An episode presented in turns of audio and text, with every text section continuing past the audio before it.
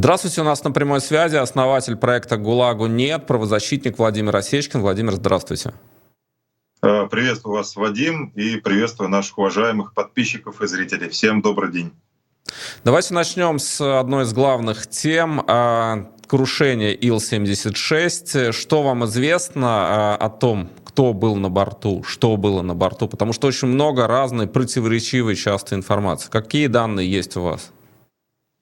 Ну, э, наши источники подтвердили, что действительно с аэродрома Чкаловский вылетали два борта с э, гражданами Украины, которых незаконно и необоснованно удерживали на территории Российской Федерации. Но при этом, э, когда мы увидели списки, которые вбрасывает Роспропаганда и одна из там главных рупоров Путина Маргарита Симонян, вот а эти списки источники не подтвердили, более того, сказали, что с этими списками возможны определенные манипуляции. Э, ну и, собственно говоря, да, там чуть позже стало известно, что некоторые из этих людей э, там вроде как уже были переданы в результате обмена в Украину, э, то, что было в начале января. То есть уже под сомнение эти списки поставлены. Но тем не менее, самое важное, на что наши источники обращают внимание, на то, что, как я уже неоднократно говорил ранее, в плену украинских граждан, в том числе военнослужащих и мирных, многих из них подвергали пыткам. И не все эти пытки выдерживали. И есть целый ряд конкретных фактов, когда пленные в результате применения пыток погибали либо сразу вот от того, что сердце останавливалось, не выдерживало, и происходили такие травмы, которые несовместимы с жизнью, либо, соответственно, там в течение какого-то количества времени человек без оказания медицинской помощи, без операции погибал, а, потому что происходили загноения, гангрены, заражения и так далее.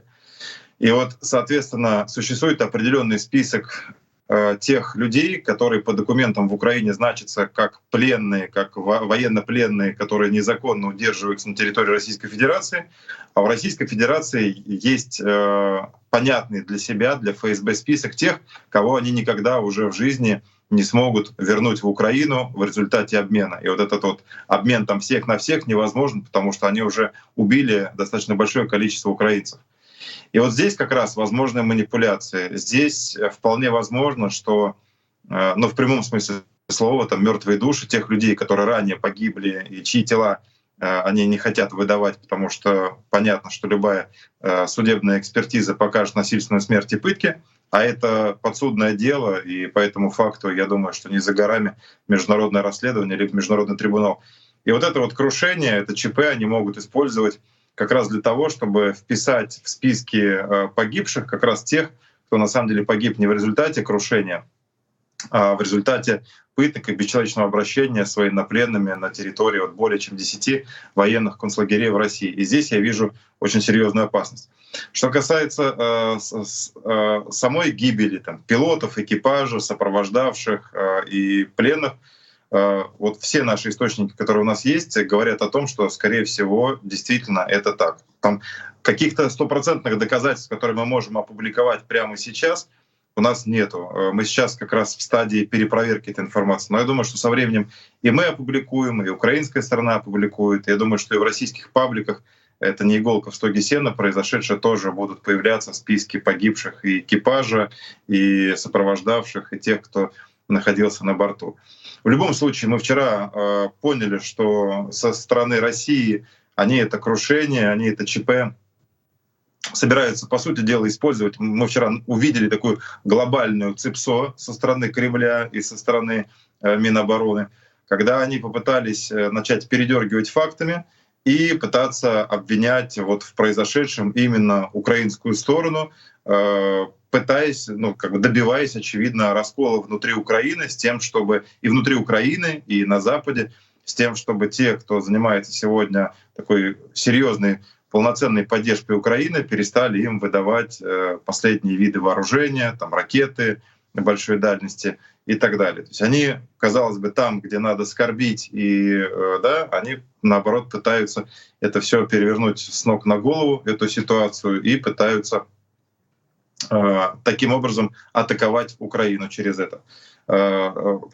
Судя по тому, что вот в новостной ленте появилось, и тому, что мне говорили там с утра наши знакомые в Киеве, в Украине принято решение расследовать этот инцидент, это дело. СБУ уже возбудило уголовное дело по нарушениям обычаев войны по этой ситуации. ГУР отрицает, что Кремль и Минобороны и ФСБ их уведомляли о том, что именно вот на этих военных бортах Ил-76 будут перевозиться военнопленные. Поэтому, э, с одной стороны, в России расследование, с другой стороны, расследование в Украине. Э, что будет в полном объеме выяснено в ходе этих двух расследований, покажет время. Но я вижу, как э, это ЧП, ну, по сути дела, становится такой одной из реперных точек и в процессе обмена военнопленными, и в целом во взаимоотношении двух враждующих на сегодня странах. Мне кажется, что, во-первых, э, важно допускать э, международных специалистов и экспертов на место крушения с тем, чтобы действительно были полноценные объективные проверки. Но судя по тому, что ФСБ не допускает даже представителей МЧС э, на территорию крушения, скорее всего, нас будет ждать картина такая же, как произошла и 23 августа, после того, как ФСБ ликвидировала Дмитрия Уткина и Евгения Пригожина, а потом приехали грейдеры и тракторы и сняли вот такой вот слой почвы полностью, с тем, чтобы никакие там независимые эксперты, журналисты, блогеры, э, оказавшись на месте, не могли собрать какие-то там прямые доказательства, указывающие на то, что был подрыв внутри Эмбрайера, и что это была такая спецоперация по ликвидации главарей э, террористической организации ЧВК «Вагнер», которая вышла из-под контроля Кремля. И плюс ко всему мы еще открыто, публично обратились вчера к российским властям, как правозащитники, и мы э, попросили их э, опубликовать кадры видеозаписи как раз момента погрузки в самолеты военнопленных. Потому что мы прекрасно понимаем и знаем, как происходят эти процессы. Целый ряд офицеров, или там не офицеров, а сотрудников российских спецслужб уже убежали из России и дают свидетельства и показания. Мы понимаем и реконструируем, как бы понимаем, как происходит э, процесс там, погрузки военнопленных и так далее. В этом в любом случае принимают участие кураторы из ФСБ, которые снимают это все на видео для своих внутренних отчетов.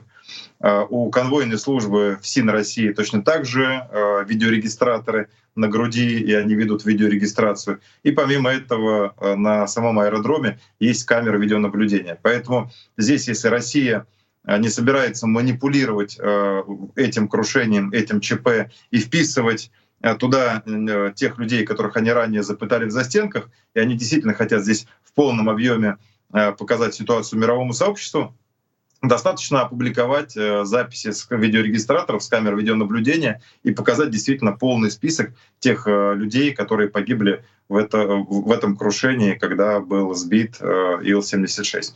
Они этого по понятным причинам пока не торопятся делать. Еще раз подчеркну, по нашей информации, они будут манипулировать этим и стараться использовать это в своих, в том числе военных целях. Ну вот как раз по процедуре, потому что многие обратили внимание, что на 60 э, военнопленных было три сопровождающих. Это соответствует процедуре? Здесь в, в этой части, а, да, конечно, возникают логичные вопросы, но точно так же э, у нас возникали вопросы, когда мы э, опрашивали вагнеровцев, как их доставляли, российских заключенных, в Ростов на аэродром, для того, чтобы потом их уже перебрасывать э, для войны в составе так называемой ЧВК «Вагнер» и в составе последующем уже э, спецформирований «Шторм-З» и «Шторм-В».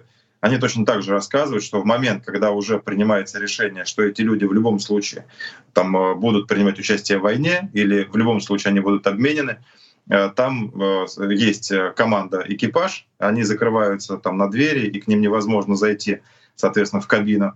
И есть несколько сопровождающих, которые курируют, контролируют тех же самых там, и заключенных, и э, военнопленных. И поэтому, когда я видел в одном из пабликов, что где-то э, значит, там цифра на двух или трех там пленных или заключенных э, есть э, один конвоир, ну, конечно, это не так. Конечно, это не так. И я вполне допускаю, что э, как раз э, в самом Иле-76, в, в этом отсеке, где они там в четыре в два уровня и там, в четыре ряда э, усаживались, вполне допускаю, что там было действительно там два, три, четыре э, тех, кто их сопровождает. И то, как правило, без оружия. С оружием их оцепляют и встречают э, там, где, там, где их провожают, и грузят, э, чтобы они никуда не сбежали и не захватили самолет. И там, где их встречают на земле. А в воздухе лишние там 20-30 человек э, перевозить вместе там, с пленными или бывшими заключенными, которых отправляют на фронт, это ну, с точки зрения даже безопасности это бессмысленно. В воздухе они точно никуда не сбегут, а на аэродромах их э, курирует двойной уровень оцепления.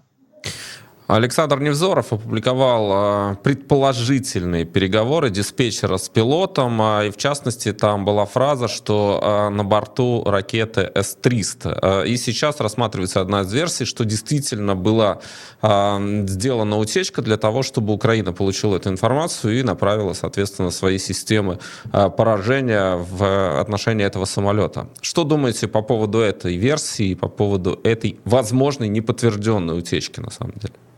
Э, я допускаю, и со вчерашнего дня как раз вот э, эта условно подобная версия является одной из тех, которые сейчас наши эксперты пытаются перепроверить, потому что действительно, скорее всего, имела место манипуляция, что и, и здесь, опять же, как бы в тех обращениях, которые я вчера опубликовал, и я знаю, что у нас украинская сторона внимательно там читает, слушает, здесь уже вопрос к СБУ и ГУР — Э, если они действительно получали там от какого-то российского агента, либо там, в кавычках агента, который притворялся агентом, какую-то информацию о переброске вот именно этим бортом Ил-76 э, ракет С-300, хотя там российская сторона понимала, что там, скорее всего, будут украинские военнопленные.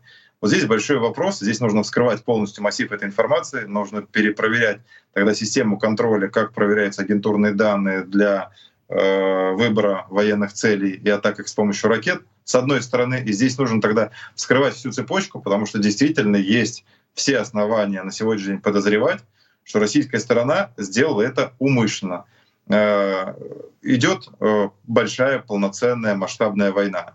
Как бы там Путин и его окружение не пытались надувать щеки тем, что у них там супервооружение им будут поставлять Иран и Северная Корея, пиарщики, конечно, на эту тему работают хорошо, но это смешно. Вот в глобальном контексте ни Иран, ни Северная Корея, даже если они там будут с утра до вечера производить оружие, не смогут э, перекрыть возможности стран блока НАТО, которые активно поддерживают Украину.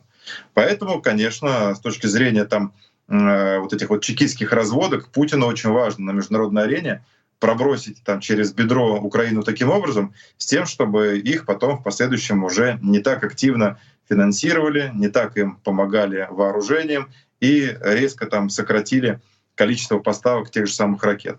И я допускаю, что вот эти вот циники, которые сидят на Фрунзенской набережной, на Лубянке, в Кремле, они могли сконструировать такую ситуацию, когда в ходе их э, вот этой вот такой э, глобальной шпионской игры под видом э, якобы там осведомителя и агента СБУ либо ГУР им туда внедрили э, человека, который им предоставлял периодически какую-то информацию, которая частично либо полностью подтверждалась, и потом который в конечном итоге вот мог им вполне там вбросить вот это вот такое спецсообщение э, о том, что якобы в этом самолете будут ракеты С-300, и, соответственно, как бы навести, по сути дела, удар на Ил-76, в котором будут лететь украинские пленные. Я не верю в совпадение. Я думаю, что как раз эта ситуация была сконструирована умышленно. И у меня здесь единственный логичный вопрос.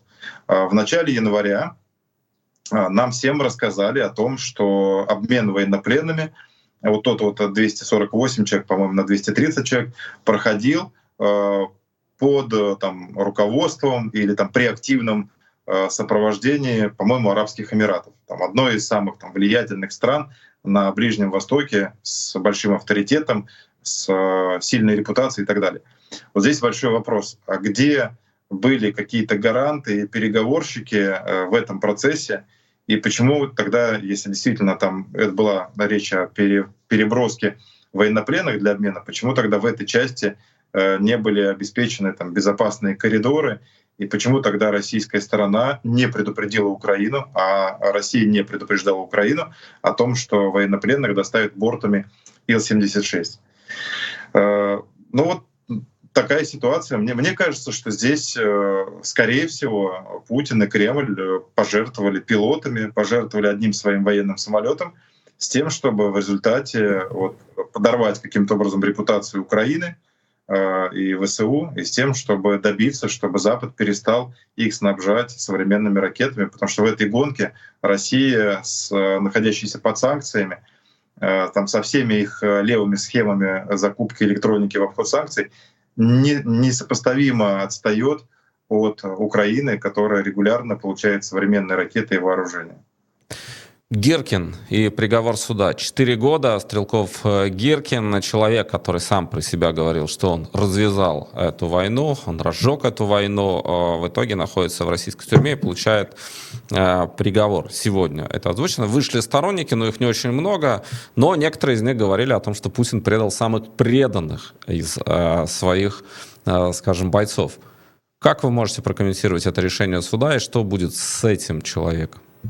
Но если двумя словами, то изолировали болтуна. А если э, более глобально, ну, во-первых, первое, э, Игорь Стрелков-Киркин — это бывший офицер э, ФСБ России, и он же военный преступник, который осужден к пожизненному сроку лишения свободы судом в Нидерландах за причастность к сбитию Боинга MH17, в котором погибли сотни человек, которые вообще не имели никакого отношения к этой этой э, начинающейся войне. Кроме того, что они просто погибли э, в результате вот этого использования системы БУК. Это первое. Э, конечно, долгое время режим оберегал Стрелкова Гиркина, создавал вокруг него такое защитное поле, где-то даже его там поддерживал, лишь бы он держал язык за зубами и молчал. Но мы с вами были свидетелями того, как в 2023 году Э, ситуация резко поменялась и для Пригожина, и для Стрелкова Гиркина. Э, оба поняли, что вот те силы, которые стояли за ними и в интересах которых те осуществляли военные преступления на территории востока Украины, начиная с 2014 года, они утрачивают позиции в России объективно. И, и у того, и у другого, по сути дела, практически одновременно начался так называемый там, словесный понос когда то, что было раньше там, военной тайной, начало у них э, изо рта вылетать. Э, с Пригожиным поступили более решительно. Э, Стрелков, Гиркин, он все таки из системы ФСБ, поэтому э, к нему относятся, относились помягче, э, ну и плюс ко всему и бизнес-джетов не было как бы какой-то удобной версии, чтобы он там свалился с высоты в несколько тысяч метров.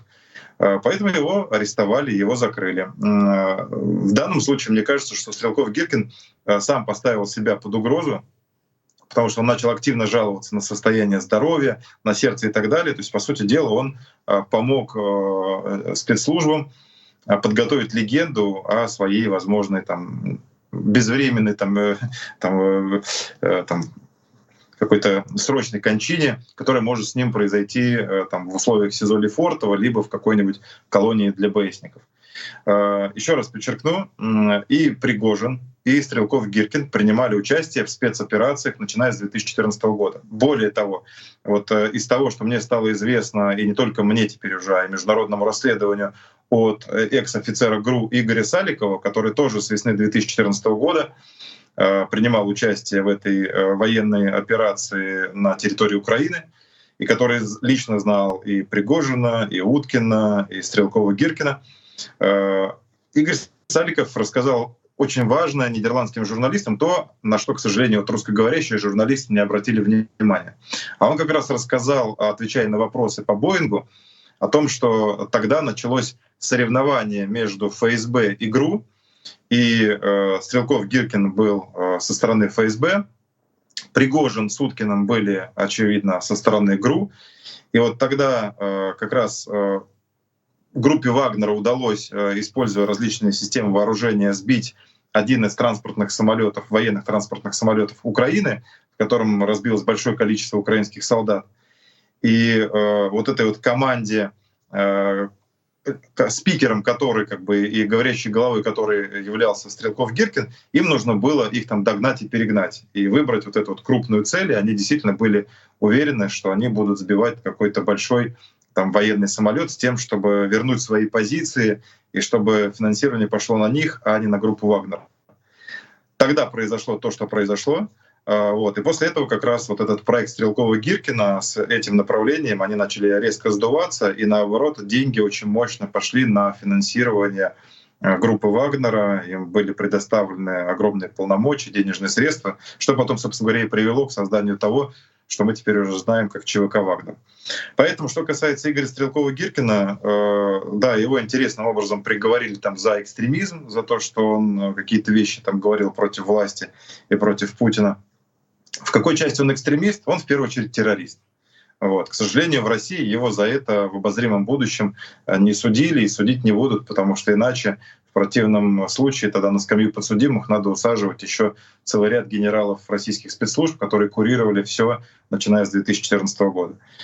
Ну, э, если с точки зрения защиты прав человека и абстрагироваться вот от его э, негативной роли во многих событиях, то с точки зрения прав человека, конечно, э, его судьба в застенках должна быть под общественным гражданским и журналистским контролем, потому что очевидно, что он после Пригожина один из, э, одна из целей для российских спецслужб на уничтожение с тем, чтобы он умер э, каким-то образом и чтобы он унес с собой в могилу те тайны, которые он знает. Пока он об очень многом и важном молчит. Пока у него была есть э, возможность на свободе в полном объеме все рассказать, он как-то говорил полуправду.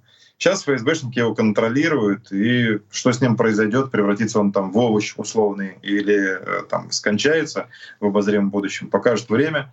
К сожалению, толком помочь ему в этой части э, нечем. В России нет никакого общественного контроля, там нет свободной независимой правозащиты. Это диктаторский режим, где наши усилия только вот с помощью вас, журналистов, с помощью огласки могут быть реализованы. А что с, вообще с ЧВК «Вагнер»? Потому что, если мы говорим о Ростове, сейчас, как я понимаю, с ваших слов происходит э, рейдерский отжим империи Пригожина. Что там вообще? Как эта структура функционирует? Да, очень хорошо, Вадим. Тогда про отжим. Это самый настоящий рейдерский захват, э, так называемый Минобороновский. Это коммерсанты, которые аффилированы с Министерством обороны, с Тимуром Ивановым, с Шойгу, с Цаликовым. Э, при поддержке ЧВК «Редут» они заходят на позиции, которые были подконтрольны э, компаниям Пригожина ЧВК «Вагнер» э, в целом ряде стран, в том числе в Судане, в том числе в ЦАР, в том числе в Сирии, на крупные объекты. Речь идет про золотодобывающие компании, про нефтяные поля скважины, про газовые месторождения.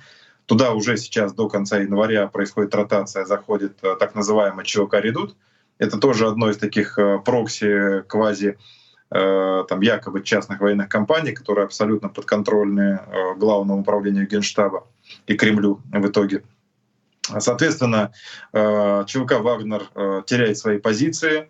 Например, в той же самой там, в Мали, где еще осталось несколько штурмовых отрядов, стоит вопрос о том, что Мали и их армия могут не продлить контракт с ЧВК «Вагнер», и, насколько я уже вот знаю от наших источников, уже как минимум три штурмовых отряда э, переброшены э, на территорию Ростовской области в э, лагеря слаживания, так называемые там казачьи лагеря в Ростовской области. И судя по источникам, по сообщениям источников, их сейчас идет процесс согласования и оформления как служащих Федеральной службы войск Национальной гвардии в одно из спецформирований, и в последующем отправка их в Украину. Э, вагнеровцы, конечно, прекрасно понимают, что их таким образом будут утилизировать. И это будет такая вторая стадия холодной мести э, со стороны Путина. И, и они прекрасно понимают, что, скорее всего, они там не выживут э, на передовой в Украине. Но деваться им особо некуда, поэтому кто может сейчас пытается под каким-то предлогом слинять и уехать там домой, как-то раствориться, чтобы про него забыли. Но большая часть их держит под контролем, держит э, там, в поле зрения э, центров специального значения ФСБ. И, скорее всего, э, их вот в ближайшие там, недели после окончательного оформления будут забрасывать в Украину на оккупированной территории для участия в боевых действиях. И судя по динамике, скорее всего, вот эти вот как раз оставшиеся около трех тысяч Э, человек-наемников, которые еще входят в так называемый ЧВК «Вагнер» в Африке, в разных странах, скорее всего, их полностью выдавит э, из э, Африки и отправит как раз для утилизации в ходе боевых действий. Кто-то из них, у кого есть более-менее какие-то там завязки, крыши, связи по линии Минобороны и ФСБ, они сейчас пытаются решить вопрос, кто-то в частном порядке, а кто-то там ходатайствует о группе лиц, чтобы их переподчинили в ЧВК «Редут». Ну, то есть, если говорить вот глобально, то от империи Пригожина не осталось ровным счетом практически ничего, кроме достаточно интересных и важных архивов, которые мы частично уже переработали и передали э, международному расследованию, а частично, я думаю, это все закончим в феврале, полностью доказав и показав прямую связь между э, компаниями Пригожина, ЧВК «Вагнер» и Министерством обороны и самой Российской Федерации. У нас есть уже целый ряд документов э, и материалов, которые просто прямо подтверждают, что юридически ответственность за действия этой террористической организации должен нести в первую очередь лично Владимир Путин и, соответственно, вот те э, его ближайшие окружения, которые курировали этот спецпроект. Ну что ж, спасибо вам, Владимир, на то, что нашли время и вышли в наш эфир сегодня. Владимир Осечкин, автор и создатель проекта «ГУЛАГу нет», правозащитник, был с нами на связи. Спасибо и до следующего раза. Всего доброго. Спасибо, всего доброго, мирного неба всем над головой. До свидания.